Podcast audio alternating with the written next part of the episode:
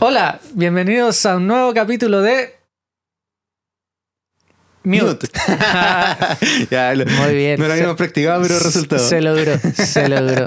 Mute. Fue ese silencio intencional. Oye, de... el silencio es súper importante en la música. Sí, sí. Mucha gente no lo valora. El silencio también es música. Aparte, este, este programa se llama Mute en base a eso también, pues como ese momento reflexivo en el cual la música no está sonando, sino que podemos también conversar de los procesos posteriores, previos a la música. Sí, me parece. ¿Cómo están? Eh, espero que se encuentren bien, que hayan visto el capítulo anterior. Como saben, estamos hablando de producción musical, de todas sus etapas y principalmente errores y cosas que hayan salido mal. Y ahora ya vamos a empezar de lleno a esas cosas y queremos partir con un tema en específico, que es... Sí, este es el capítulo número 2 y el tema lleva por título Todo cuesta algo. Uh, todo, todo cuesta, cuesta algo. algo. Así nomás es la realidad de la vida. Muy bien, me Como- gusta, me como encanta. dice nuestro querido Juan Luis Guerra, el precio de la vida sube otra vez. Qué terrible. todo, todo cuesta Mal- algo. Maldita inflación. Como si estamos en Chile, nosotros eh, sufriendo de Tratando de vivir de la música en la- Chile. y no pasar hambre. Muy bien. Oye, qué interesante el tema, me gusta, me gusta. Todo cuesta algo. Sí, eh, no sé si tú nos estás viendo o escuchando en este podcast, eh, pero la verdad es que quisimos hacer este espacio reflexivo. De, el primer capítulo fue un poco informativo acerca de la producción. pero- Introductorio. claro, ahora ya estamos un poco más en confianza y lo que queremos hacer es hablar un poco, erradicar malas praxis que hay en nuestra industria. Yo creo que una de las peores cosas que hay en, en la industria es que a veces la gente no sabe valorar las cosas cuánto cuestan. Mm. Sí, pasa mucho.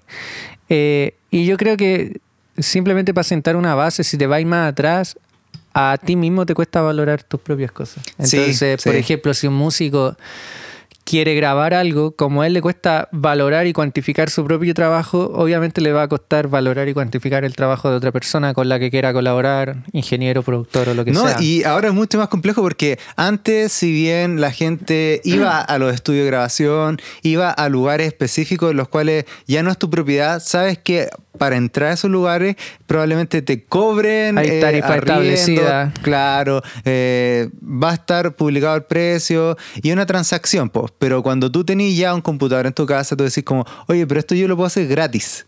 ¿Cómo le explicas a alguien que todo cuesta algo? Como que en realidad eh, el, tiempo invertido a veces, eh, o tú a lo mejor en tu experiencia siempre partiste cobrando, como la primera vez que uno cobra es súper difícil, no sé si te ha pasado así como, ¿cómo le cobro a alguien? ¿Cuánto mezclo? ¿Cómo le cobro a alguien? Eh, no sé, vos, ¿cómo fue tus primeras experiencias? Quizás nos puedes contar. Ah, complejo. Mira, y yo partí en este mundo de la música, música grabada en la iglesia, en contexto cristiano. Y en ese tiempo éramos todos voluntarios y decidimos empezar a hacer proyectos musicales, de los cuales salieron álbumes que llegaron a mucha gente y han sido así, pero tremendo como impulso en la carrera de cada uno de los que trabajo. Y fue bacán. Y mucha gente se sintió tocada por ellos, así que súper bien. Pero todo fue un trabajo voluntario donde no hubo Retribución. retribución. No, no hubo un pago. No, nunca se dijo tú vas a ganar tanto y tus labores o funciones son esto y esto. Nunca se dijo. Y después de eso que formamos un equipo que trabajábamos, me estaba acordando de algo. Eh, oh, es terrible. Eh, empezamos a formar un equipo y hicimos un pseudo estudio en otro edificio. Ah, ya. ¿Te acordás de sí, esa sí, yo- época? Yo, fui a verlo. Sí, una- hecho, hice- Cuando hicimos la radio, Sí, teníamos una radio. Una teníamos radio. una radio. Era tremendo programa, salían semanales. La pasamos muy bien. La cosa entre- en que entre todo eso estábamos trabajando en un proyecto propio que iba a ser... Estaba en Irarraza. Sí, en Sí, Irarraza, sí, en el Parque. Bustamante. Eh, va a ser un disco para niños, el cual salió y está De disponible. hecho, yo compuse una canción ahí. po. Sí, bueno, sí, sí. tremendo. Y te pagamos. Sí, a mí me pagaron. Bien. Bien, después lo explicáis bien cómo fue porque yo no me acuerdo. Dale. La cosa es que mientras hacíamos ese proyecto propio, apareció otra persona y, y le pagó a uno de mis socios y se repartió la plata. Que fue, yo creo que fue el primer eh, trabajo pagado para mí y para todos, y sobre todo como equipo. Pero la cosa que pasó que eh, fue una mala gestión en muchas cosas y esto fue un error que nos pasó y que yo de ahí ya nunca más repetí, que se hizo un precio por el producto entregado, Un paquete. un paquete. Lo que se conoce como por todo esto te cobro. Exacto, te voy a grabar, te voy a editar, te voy a mezclar, te voy a masterizar por X plata. Tantas canciones. Y eso, ¿cachai? eso es lo peor. No, es que el- yo creo que no sería un problema el paquete si que fuera como por una sola canción. Sí, de hecho yo lo hago actualmente. Por ejemplo, yo le digo a alguien, eh, cuando los discos que estoy produciendo, eh, ya, ¿cuántas canciones son? 5, 8, un EP, un disco, 10, 12, no sé. Ok, yo le digo, ya, mira, si me pagáis la mezcla de todas, te regalo el mastering. ¿Cachai? Ah, ya. Sí, Eh, sí. como- Esa cosa como que ya transáis, pero sabéis, pues te estáis ganando toda esta cantidad de trabajo, podéis regalar esto o, No, rebajar esto. Un ¿cachai? cliente que se ha beneficiado también en Es- querer trabajar toda la producción y no parte. Exacto, ¿cachai? Pero esa vez eh, yo, eh, estábamos iniciando, por así decirlo, ya teníamos unos proyectos publicados, pero fue un precio fijo por toda la producción, ¿cachai? Todas las horas de grabación y Las todo. decisiones. Sí, fue muy malo porque esta persona era muy talentosa, la artista, tenía canciones muy bonitas y era muy... Como él sabía lo que quería, que algo tan bueno como malo, que también nos ha pasado con otra gente. Cuando sabes lo que quieren está súper bien porque vais directo al, al Sí. hueso y no perdís tiempo. Pero al mismo tiempo tienen una visión Muy eh, cerrada. muy cerrada y cuando le presentáis cosas o no está saliendo desde el principio como quieren porque no tienen la visión de productor de imaginarse Sí. el producto final. Es que se- eso es difícil. Yo creo que más adelante lo podemos conversar. Sí, como que tú escucháis las pistas grabadas que generalmente cuando estáis partiendo o no tenía equipo análogo o lo que sea, suenan sosas, pues suenan con Suena mal. suenan con mucho bajo, suenan con mucho medio, no sé, que es lo que hacía en mezcla. Eso igual es, es algo que la gente que nunca ha grabado no sabe.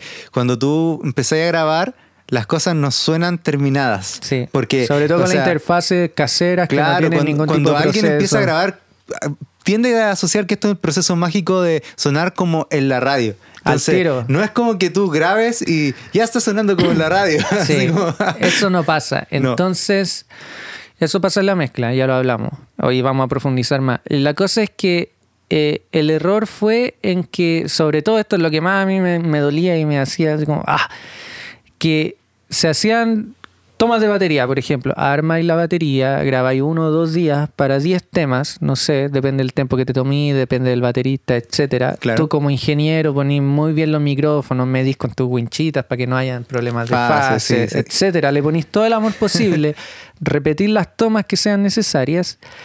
Y pasaba con esta persona que era como tan obstinado y, y todo, que pasaba una semana después de que grabamos la- las baterías, pasó con las baterías, pasó con la guitarra y pasaba con los pianos, con todo, que pasaba una semana, nosotros le decíamos, está bien, y lo cuantizábamos y quedaba mejor, ¿cachai? Y llegaba la próxima semana y decía, oye, quiero hacer las baterías otra vez. ¿cachai? Oh. Y era como que puta la lecera. Y grabamos la batería. Y después pasó lo mismo con la guitarra. Súper bien, le pusimos cariño, nos conseguimos un buen ampli, buenos micrófonos. El guitarrista era bueno, buenos pedales para grabar con ya con el carácter que queríamos. Pasaba la semana y decía, quiero hacer la guitarra otra vez. Ah.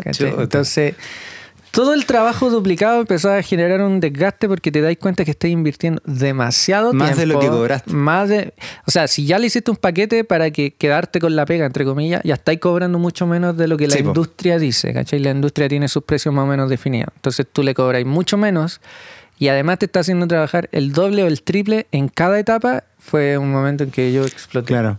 Y yo creo que de frentón este tipo de anécdotas nos sirve a, a todos para entender que lo mejor siempre es ser claro como de que cada proceso es mejor pagarlo. Como que Sí. en realidad a veces esos paquetes mágicos que te dicen por eh, 100 lucas te hago, Todo. te hago un disco completo, probablemente vaya a salir mal en algún punto. Sí.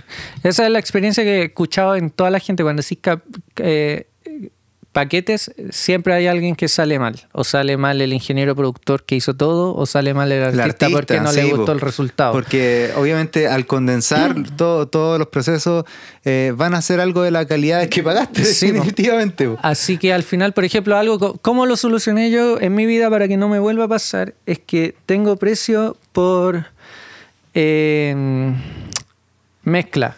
precio Ya. fijo por mezcla y precio fijo por producir, ¿cachai? Por producirte, que es esta cuestión de acompañarte en el proceso, de definir una identidad sonora, de ayudarte a pegar los arreglos, todo, todo, todo, te tengo un precio, un precio después a mezcla, ¿cachai? Porque puedo producir y quizás lo va a mezclar otra persona. Sí, y pues. le voy a entregar las pistas así, pero perfectas, muy bien editadas, afinadas y todo, ¿cachai?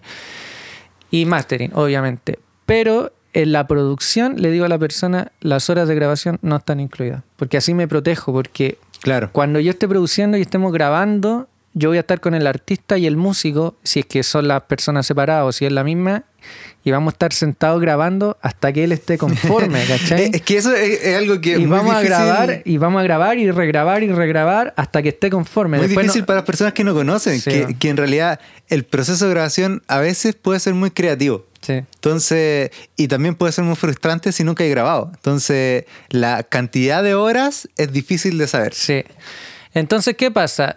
Yo ahí me protejo porque si después de que los dos nos sentamos una tarde entera y dijimos las voces quedaron, son las finales, bien, ¿cachai? Después yo la edito, le corto las respiraciones que ameriten, no sé, edición, afino y todo. Y si él después, una semana después, me dice, oye, ¿sabéis que no me gustó? Quiero hacerlo otra vez. Ok, démosle, ¿cachai? Porque X cosa no te gustó ahora, impostaste mal, no sé, a pesar de que la repetimos 10 veces. Pero, ok, sentémonos otra jornada, pero me la pagáis de nuevo. ¿cachai? Sí, po. Porque otra jornada, es, otro día. Eh, y me ha funcionado súper bien desde ahí.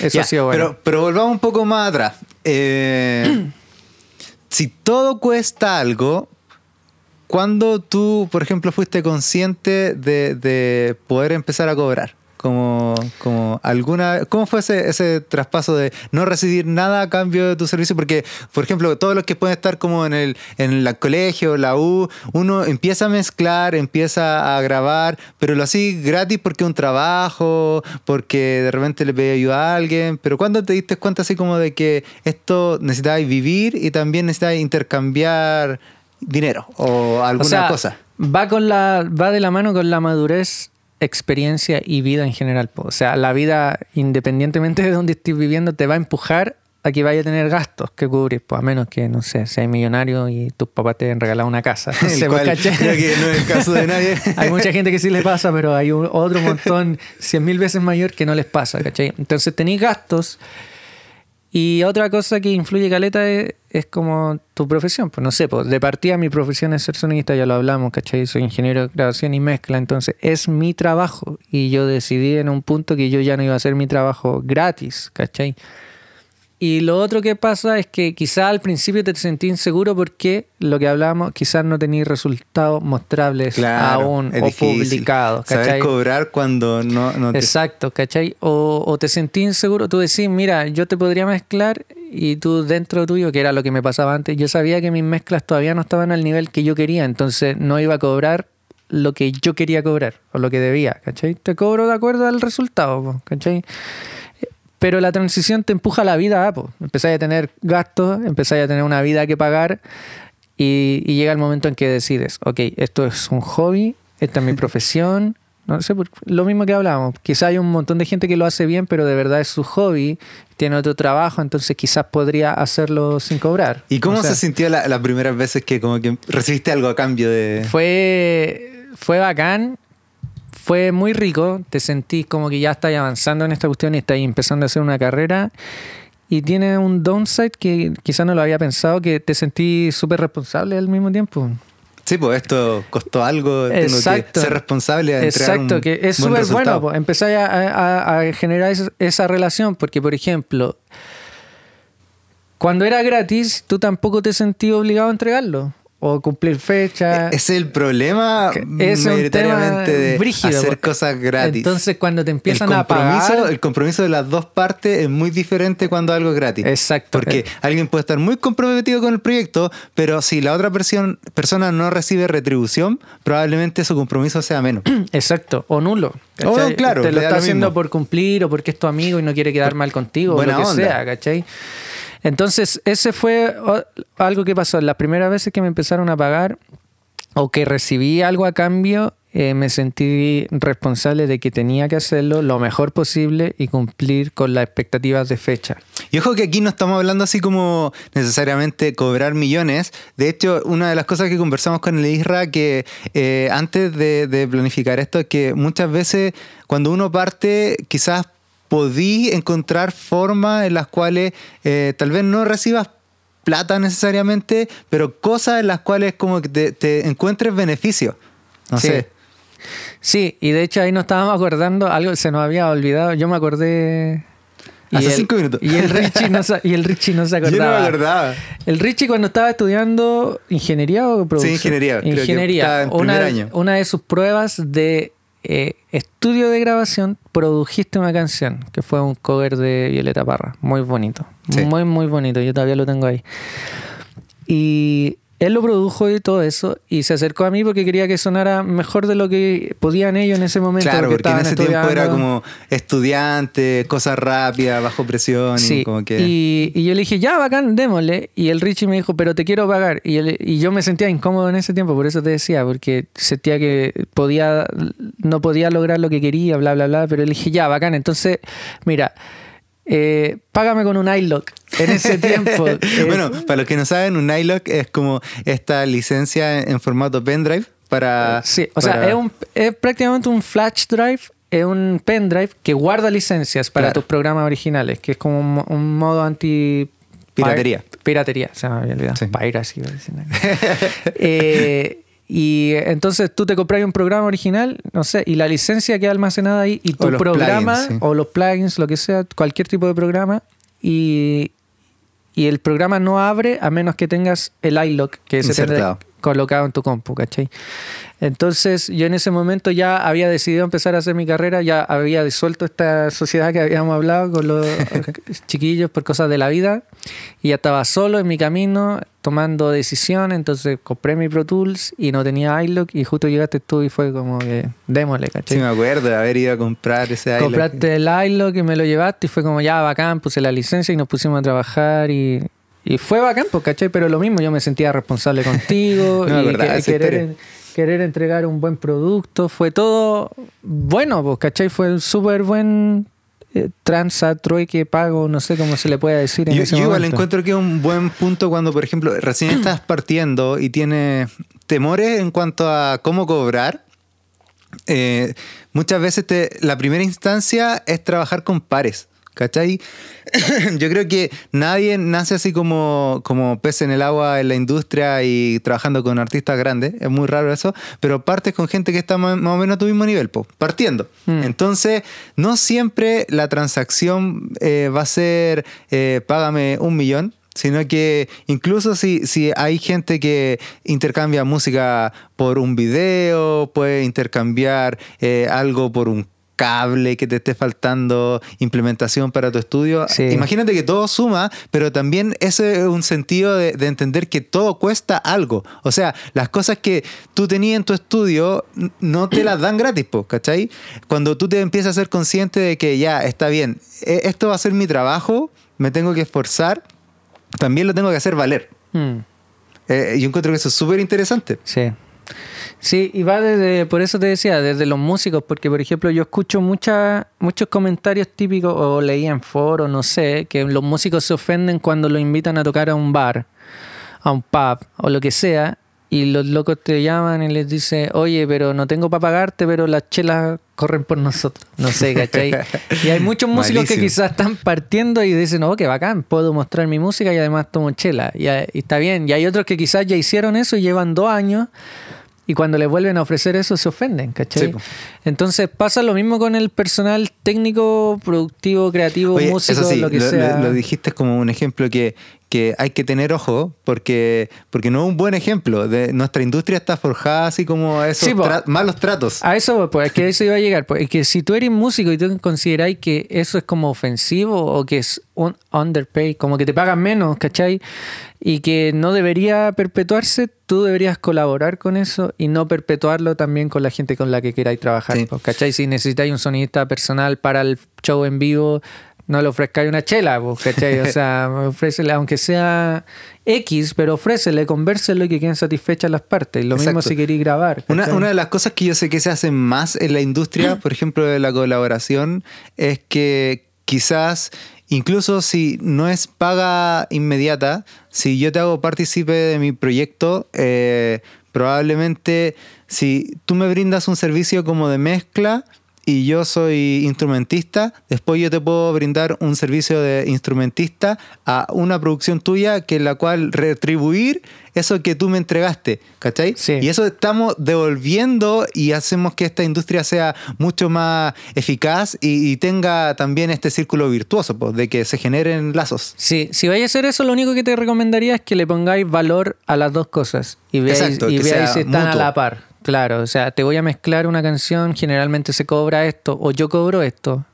Tú vayas a tocar una canción, se cobra esto, esto. Ya, ¿están a la mano o no? Tú deberías tocar en dos o tres canciones o una jornada entera, no sé. Pero que sea Se justo, converse. que sea lo más justo posible y transparente. Yo creo que eso es lo que va a traer más eh, health- eh, como sanidad y como que esta cuestión se mantenga de la manera más eh, sana y prolija para tu relación. pues, Mm. Ojo que aquí estamos dando como eh, consejos prácticos como para nuestra industria media tóxica que eh, se aprovecha un poco de, de los más débiles. Sí, y en ese sentido también me, me- nos pasó hartas veces cuando estábamos en esta sociedad de amigos ingenieros, incluso después que no vamos a dar nombre para exponer a nadie, pero había cierta persona que siempre llegaba pidiendo favor y ayuda y que le hiciéramos o que grabáramos o lo que sea y le pedía ayuda a muchas personas y se mantuvo durante años y yo llegó un momento en que siempre decía que no. ¿Te aburriste? Estaba cansadísimo. Sí. Es que Siempre eh, trabajando, intentando ayudar, impulsar a alguien y nunca, gratis- nunca, nunca había algo de vuelta. Eso, yo encuentro que el hacer cosas gratis o sin alguna retribución desgasta. Sí. Desgastas porque el tiempo que inviertes en eso te, te juega en contra. po. Es tu vida invertida en algo que se está yendo por la borda. Sí. Entonces, encuentro, yo cuando tuve el primer cambio más o menos de esto fue cuando en el colegio empecé a tomar clases de guitarra. Y me acuerdo que mi familia no es de tan buena situación económica, clase media normal, y empecé a pagar a un profe de guitarra. No era mucha plata, pero de verdad sentía que lo que me estaba entregando era, era necesario retribuirlo, pues, ¿cachai? Y pagarle a alguien dignifica mucho más la labor. Sí. Y eso yo creo que es lo que tenemos que empezar a, a entender. El que yo te pueda pagar a ti, de alguna forma, hace que yo te valide que tus conocimientos, tu función, eh, merece la pena algo. Sí, y tú también te lo tomas más en serio. Por ejemplo, clases. Si fuera todo lo contrario, si alguien te la hace gratis, quizás tú como alumno eh, no le ponía el mismo empeño. Claro. Eh, eh, por eso hablábamos eso de la doble relación. Si a mí me pagáis, yo me siento responsable con brindarte el servicio. Y si tú lo estáis pagando, tú te sentís responsable con llevarlo a cabo, ¿cachai? Y dar lo mejor que puedas y terminarlo con excelencia y en las fechas propuestas y todo. Por eso todo cuesta algo. Sí, igual aquí no estamos en esta mentalidad de tiempo es dinero, eh, cobra cada segundo, no puedes pasarte un segundo más sin cobrarlo. Eh, no es esa la mentalidad, la mentalidad es que no te aproveches de las personas que están a tu alrededor. A veces hay personas que son muy, muy eh, como aprovechadoras, zánganos, que eh, tratan de, de absorber las habilidades del resto sin brindarle la retribución debida. po. Sí.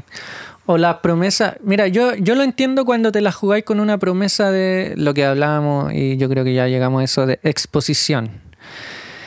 Que es súper válida, no sé, pues, por ejemplo, cuando nosotros estábamos partiendo, intentamos hacer varios proyectos con varias personas que no podían pagar, pero nos comprometimos con eso porque creíamos en el proyecto, creíamos en la música, creíamos en el talento, etcétera, y con la posible exposición a futuro, ¿cachai?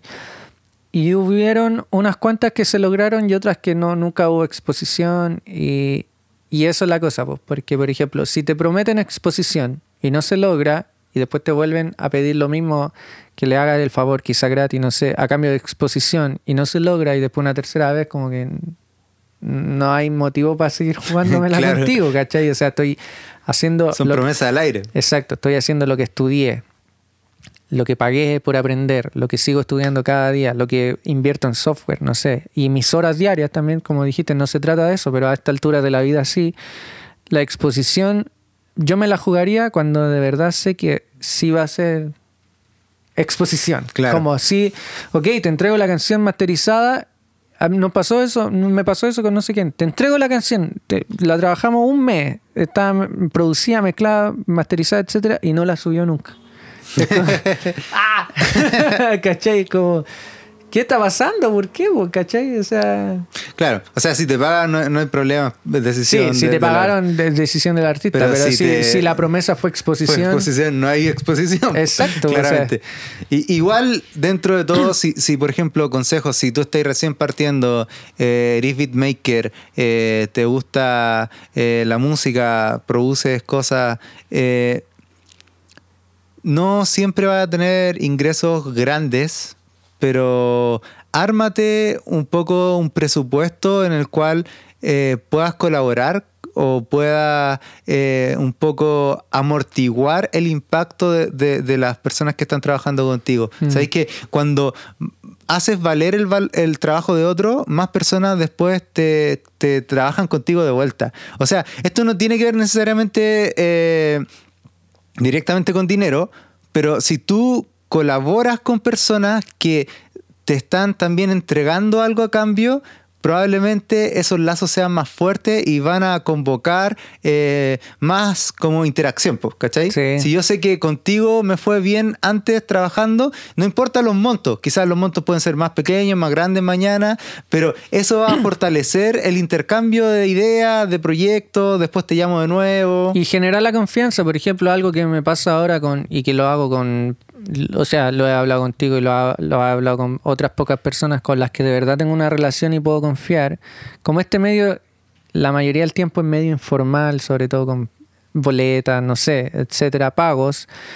No sé, pues recurrir siempre a tu propio, a tu mismo ingeniero, recurrir siempre a tu mismo arreglista, a tu mismo intérprete y, y con una buena retribución pasado te permite tener un crédito, por, es- por así decirlo, moral a Es que futuro. que esta persona no te va a dejar como- Exacto, ¿cachai? Y es como decirle, oye, ¿sabéis que tengo un proyecto urgente?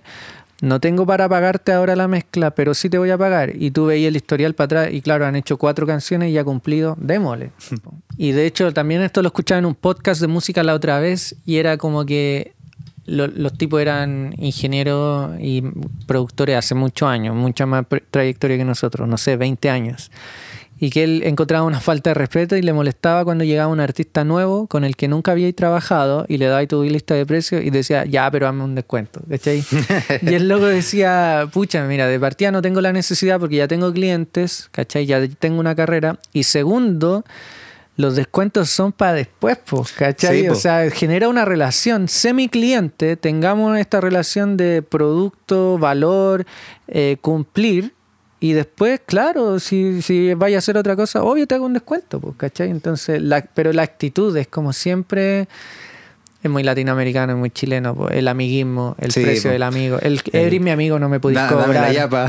Sí, pues dame de yapa, o eres mi amigo, ¿cómo me vaya a cobrar? Sí, O eso, una- eso es muy, muy o común. un- así o como, una vez que ya le decía el precio, oye, pero como tan caro, y es como que, ah, No hay un precio para los amigos. sí.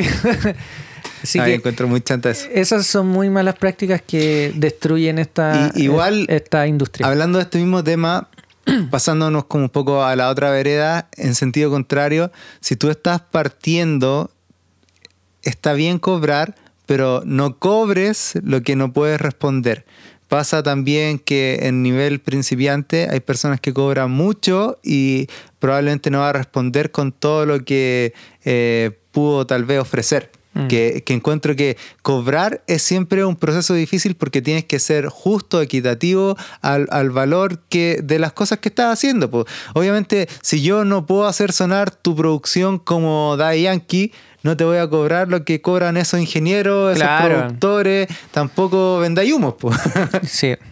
La transparencia es una de tus mejores virtudes. Sí, po. o sea, todo cuesta algo, pero hay que saber cuánto o dónde está mi nivel para para conversar con otros pares, pues, ¿cachai? Es súper válido que si tú estás partiendo de esta industria, le pregunté a otro, oye, ¿sabéis que, eh, no sé, pues, Irra, tú que tenés más experiencia, me cuesta cobrar, no sé, ¿cómo lo haces tú? Y de esa experiencia vais entendiendo que ya hay valor hora, hay tiempo invertido por sesiones, y eso se va a hacer un- una planificación que, que te va a servir. Sí, y al mismo tiempo, no sé, pues si de verdad te vayas a dedicar profesionalmente a esto desde el área producción, o no sé, o eres un músico intérprete y no sabéis cuánto, de verdad es un muy buen ejercicio, y ahí te lo dejo como tarea para ti mismo si querís, es eh, busca el valor profesional. La verdad, pero el valor hora o el valor producto, no sé, pues yo cuando quería saber cuánto cobrar por mezcla, tuve que hacer cotizaciones reales para Sí, saber po. el valor real, cuánto cuestan los ingenieros top en Chile, los de rango medio, y cuánto cuestan los eh, top internacionales y así, pues, ¿cachai? Entonces cuando te das cuenta que en el extranjero cobran X, en Chile se cobra eh, un tercio de X, o quizás media X, o no sé, lo que sea, y tú decís, ya, ¿yo puedo lograr lo que ese tipo logra? Sí, entonces podría cobrar lo mismo, ya, pero no me conoce nadie, quizás le bajo un poco, no sé. Pero tirarte un número porque sí es un poquito tirado a las mechas no tiene mucho sentido. Así que te recomiendo que en el área de tu expertise y a lo que te querés dedicar, eh, investiga, pues, consulta cuánto debería costar realmente ese trabajo y ahí ponle valor al tuyo. Y también al revés, si tú estás partiendo una producción musical y quieres lograr ciertos resultados, porque tú puedes que no seas productor, no seas ingeniero, pero eres músico, paga al nivel que vas a saber la calidad de tu producción, ¿cachai? Porque muchas veces tú quieres con 100 pesos sonar a mil, ¿cachai? Sí. Que eso pasa mucho, que decir como, oye, pero ¿cómo el disco de Michael Jackson que estoy escuchando suena mejor que el mío? Porque obviamente invirtieron más que el tuyo. O sea, saber que todo cuesta algo. Mejores músicos, mejores estudios, mejores preamplificadores, mejores micrófonos, mejores instrumentos, va a tener mejores resultados. Po. Es algo de sumar. Pero entender también que si algo puedes aportar a esto de que ya, este es mi presupuesto, eh, invierte, no gaste en otras cosas que quizás sean menos importantes y, y haz valer lo que tú quieres lograr. Sí. O asesórate, por último, no sé, la otra vez, una transparencia sin nada que ver. Con un amigo está, necesitábamos entender muy bien los derechos de autor en la música, que es Ah, eh, sí. otro tema súper oscuro en Chile. No porque sea turbio, sino que es poco transparente y ni, ni los mismos músicos lo entienden, ¿cachai? Es difícil de entender. Entonces tuvimos que buscar una persona experta en derechos de autor y pagarle una asesoría. ¿cachai? Hicimos el esfuerzo. ¿Cuánto nos cobráis por una asesoría de una hora conversando de esto? Ok, toma, ¿cachai? Y, y aprendimos un montón, pero asesórate, ¿cachai? Lo mismo, o sea, oye, por último, revísame la mezcla. No la mezclís tú, pero revísamela. ¿Qué podemos hacer? Ya, yo la escucho, te doy consejos. No sé, ¿cuánto vale eso? Una chela. No sé, o estoy diciendo una tontera, pero si tenéis duda o cómo se hace, eh, siempre buscar ayuda eh, es lo mejor. Sí, y creemos la cultura también de, de poder valorar el trabajo del compañero, de, de la persona que está del otro lado. Eh, el conocimiento se adquiere a través de hora invertida. Eh, para que alguien mezcle como mezcle, tuvo que hacer mil mezclas malas. Sí. Mil, mil intentos y eso, Presente. eso tiene valor, ¿cachai? tiene valor. O sea, si tú querés sonar bien y te da lata pagar, probablemente tus resultados van a ser proporcionales a lo que, a lo que estés dispuesto a invertir, ¿cachai? Sí. Ya sea de monetario o, no monetario, pero si tú valoras el trabajo de otro, probablemente va a tener mejores resultados. Así es. ¿Estamos? Creo que estaríamos. Creo que estamos con este capítulo. Sí. Todo cuesta algo. Todo cuesta algo. Valora tu trabajo, valora el de los demás. eh, ponte al nivel en el que estáis, intenta aspirar a lo mejor. Y hagamos una mejor industria, Y hagamos ¿cachai? una mejor Porque industria. pagándole a, a los que te rodean dignifica esto y hace que, que podamos hacer una industria sustentable, po. no tener que mendigar op- oportunidades ni tampoco sufrir que nos falten los recursos. Sí, me parece. Así que eso sería por este capítulo, amigos. Gracias una vez más por estar acá. si tienes comentarios, nos puedes hacer llegar. Eh, probablemente esto ya esté en alguna plataforma donde puedas comentar. Si no, si nos conoces, eh, nos puedes enviar algún tipo de mensaje y ahí también darnos tu feedback. ¿Qué te ha parecido estos dos capítulos? ¿Te gusta? ¿Hay algo que deberíamos mejorar, cambiar? Háblanos en nuestras redes. ¿Deberíamos aprender a hablar? sí. ¿Mejoramos nuestra adicción? Sí. Yo estoy estudiando eso, mira. Lo intentaremos. Así que muchas gracias, nos encontramos la próxima. Chao. Chao.